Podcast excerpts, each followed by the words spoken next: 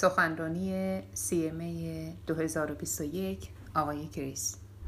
رومیان باب هشت آیات دوازده تا 17 پس ای برادران ما مدیون هستیم اما نه به نفس که طبق آن زندگی کنیم. زیرا اگر طبق نفس زندگی کنید خواهید مرد. اما اگر به واسطه روح اعمال گناهالود بدن را بکشید زنده خواهید ماند. زیرا همه کسانی که توسط روح خدا هدایت می شوند فرزندان خدا هستند. زیرا شما روح بندگی را دریافت نکرده اید تا به ترس فرو روید بلکه روح فرزند خواندگی را یافته اید. وقتی گریه می کنیم ابا پدر و این روح است که با روح ما شهادت می دهد که ما فرزندان خداییم. و اگر فرزندان اوییم پس وارثان او نیز هستیم. یعنی وارثان خدا و هم ارث با مسیح. زیرا در واقع اگر با مسیح رنج می‌بریم در جلال او نیز شریکیم. یوحنا باب سه آیات یک تا 17 مردی بود از فریسیان به نام نیقودیموس. رهبر یهودیان بود. او شب نزد عیسی آمد و به او گفت استاد ما می‌دانیم که تو معلمی هستی که از جانب خدا آمدی. زیرا هیچ کس نمی‌تواند این علائم را که شما از حضور خدا انجام می دهید انجام دهد. عیسی به او جواب داد من به شما می‌گویم هیچ کس نمی‌تواند پاچاهی خدا را ببیند بدون اینکه از نو زاده شده باشد. نیقودیموس به او گفت چگونه می‌توان کسی پس از پیر شدن متولد شود؟ آیا می‌توان شخص دیگری را برای بار دوم به رحم وارد کرد و به دنیا آورد؟ عیسی جواب داد به شما می‌گویم هیچ کس بدون متولد شدن از آب و روح نمی‌تواند وارد پادشاهی خدا شود. آنچه از گوشت متولد می شود گوشت است. و آنچه از روح متولد می شود روح است. تعجب نکنید که من به شما گفتم شما باید از نو زاده شوید. باد هر جایی که بخواهد میوزد و شما صدای آن را میشنوید اما نمی‌دانید از کجا میآید یا به کجا می‌رود نیقودیموس به او گفت این چیزها چگونه ممکن است؟ عیسی به او جواب داد آیا تو معلم اسرائیلی؟ اما هنوز این چیزها را نمی‌فهمی؟ آمین آمین. من به شما می‌گویم ما از آنچه می‌دانیم صحبت می‌کنیم و به آنچه دیده ایم شهادت می‌دهیم. اما شما شهادت ما را نمیپذیرید.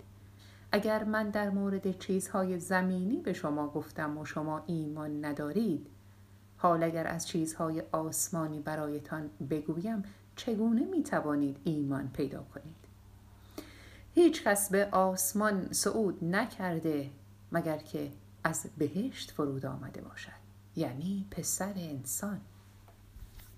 و همانطور که موسی ما را در بیابان برافراشت پس پسر انسان نیز باید برافراشته شود و هر کس به او ایمان بیاورد. زندگی ابدی خواهد داشت. زیرا خدا آنقدر مردم جهان را دوست داشت که تنها پسر خود را فدا کرد تا کسی که به او ایمان می آورد هلاک نشود بلکه زندگی ابدی پیدا کند. خدا پسر خود را به دنیا نفرستاد تا جهانیان را محکوم کند بلکه او فرستاد تا به واسطه او نجات یابند. ما هر یک شنبه مرام نامه ای را می‌خوانیم. نوشته طولانی از آنچه ما به عنوان مسیحی باور داریم. انجام این کار کاملا کسل کننده به نظر می رسد این متن از کجا آمده؟ شاید بدانید که این مرام از بیانیه‌ای گرفته شده که برای اولین بار در سال 325 پس از میلاد نوشته شده و احتمالا این زمان اوج دراماتیک ترین دوره کلیسای اولیه بود. باور کنید یا نه در شهرهای باستان شورشهایی در مورد آنچه که آنها درباره تسلیس و هویت واقعی مسیح باور دارند اتفاق افتاده. برای پایان دادن به این جنگ یک بار و برای همیشه امپراتور روم کنستانتین همه اسقفها را از سراسر جهان به یک جلسه شورایی در نایسیا احضار می کند. در یک طرف آریوس و طرفدارانش قرار داشتند کشیشی که گفت مسیح توسط خدا آفریده شده و به همین دلیل تابع پدر است در طرف دیگر کسانی بودند که معتقد بودند سه شخص در تسلیس با عنصر برابر و متحد هستند که آنها از ازل وجود داشتند. بنابراین نمی‌توان گفت که ایجاد شده باشند. و ظاهرا یکی از افرادی که در این جمع بود کسی غیر از سنت نیکولاس نبود. درست است. معروف به سانتا کلاوس که اکنون در کریسمس از دودکش شما بیرون میآید. اما در آن زمان در واقع یک اسقف ترک بود. وقتی آریوس در مورد اینکه چطور مسیح با پدر برابری نمی کند صحبت کرد متوجه شد که اعتقاداتش مورد حمله قرار گرفته. بالاخره سانتا بلند شد جلو آمد و سیلی به صورت آریوس زد. سانتا رو موقتا به زندان انداختن تا اینکه توبه کرد. سرانجام طرف او در این بحث پیروز شد و کلیسا سرانجام تصمیم گرفت که تسلیس خدایی واحد باشد که از سه نفر تشکیل شده که همه برابر بوده و از ازل وجود داشته. و این در حالی بود که مهارت بوکس سن نیکولاس به این موفقیت کمکی نکرد. این البته یک گزارش بسیار ساده است. بحث ها هنوز درباره ماهیت خدا ادامه دارد. با این حال وجود تسلیس اعتقاد اصلی کلیساهای مسیحی است. امروز ما این ایده را جشن می‌گیریم چون یک شنبه تسلیس است و من قصد دارم موعظه ای را بیان کنم که به شما نگرشی از تسلیس بدهد. مسئله این است که حتی پس از سه سال تحصیل در الهیات من هنوز نمی‌توانم آن را به اندازه کافی توضیح دهم. در حقیقت حتی پس از قرنها جنگ و بحث و هزاران کتاب نوشته شده فکر نمی کنم کسی آن را به اندازه کافی تشریح کرده باشد. حتی چیزی نیست که در کتاب مقدس ذکر شده باشد. گرچه ما معتقدیم نشانه هایی از آن آورده شده و البته آن چیزی است که کلیسا در طول قرنها از تجربه مستقیم خود در مورد خدا تشخیص داده. اولا از تجربه زنده بودن. ما معتقدیم که یک خالق وجود دارد. ما از کجا آمده ایم نمی‌دانیم. اما چون ما وجود داریم پس یک جهان و آفرینشی هست. ما معتقدیم که چیزی قبل از پیدایش هر چیز دیگر وجود داشته یک چیز که همه چیز از آن ناشی شده نه خدایان متعدد. ثانیا در انجیل می‌خوانیم. هیچ کس به آسمان صعود نکرده مگر آنکه از بهشت نازل شده است. و زیرا خدا آنقدر دنیا را دوست داشت که تنها پسر خود را داد. تا هر که به او ایمان داشته باشد هلاک نشود بلکه حیات ابدی یابد. ما اعتقاد داریم این عیسی مسیح بود که از پدر آمد. ما یک شخص واقعی را تجربه کردیم که به دنیا آمد به شکل انسانی پا به تاریخ گذاشت با انسانهای واقعی ملاقات کرد صحبت کرد نوشید گریه کرد رنج برد و به مرگ واقعی انسانی رسید. اما همچنین بر مرگ غالب و دوباره زنده شد. ما معتقدیم که عیسی حضور خدا در بعد جسمانی است. زیرا او ما را دوست دارد. در وجود مسیح ما خدا را به طور کامل ملاقات می کنیم. نه چیزی که توسط خدا خلق شده و از او جدا شده باشد. ثالثا ما معتقدیم که خدا را در وجودمان تجربه می کنیم.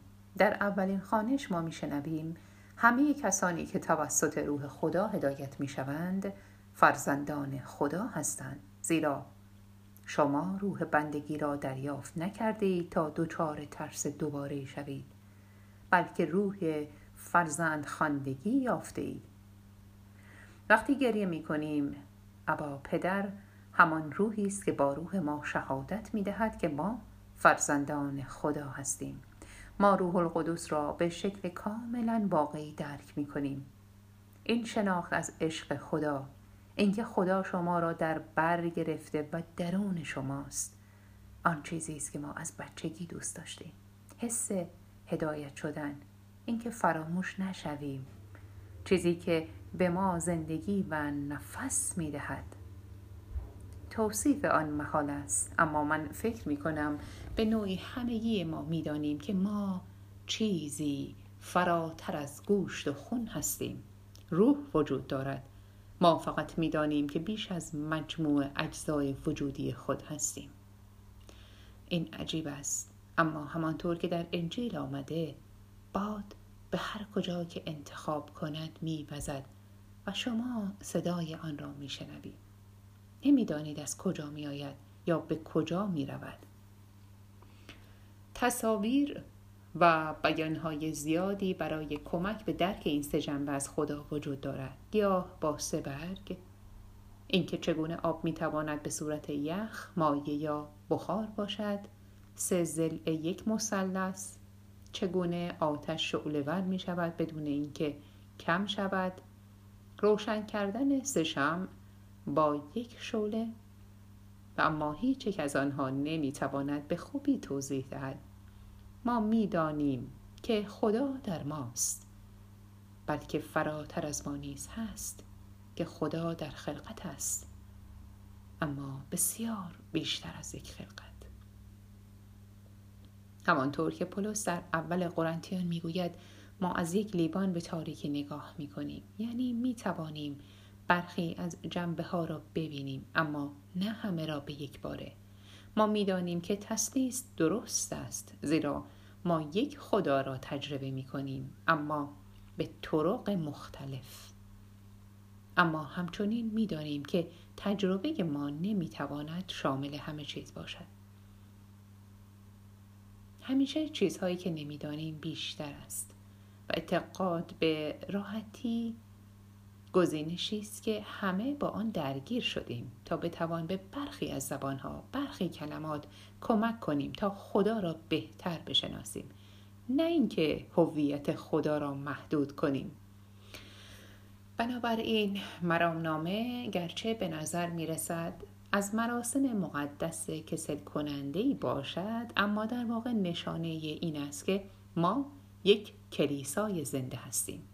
ما فقط بیانیه ای از اعتقادات را در پیش رو نداریم بلکه آغاز حقیقتی است برای کمک به شناخت بهتر خدا.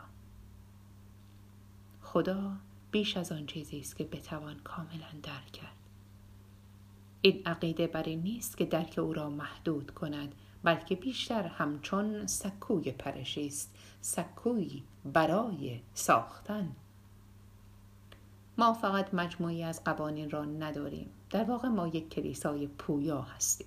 جامعه ای در جریان پیوسته دانش و عشق.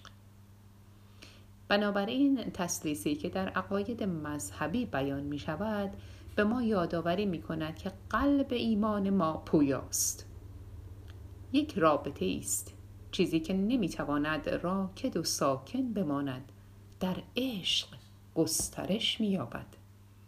تسلیس نشانه این است که ما به یک رابطه فعال با خدا دعوت شده این نشانه این است که خدا ما را دوست دارد.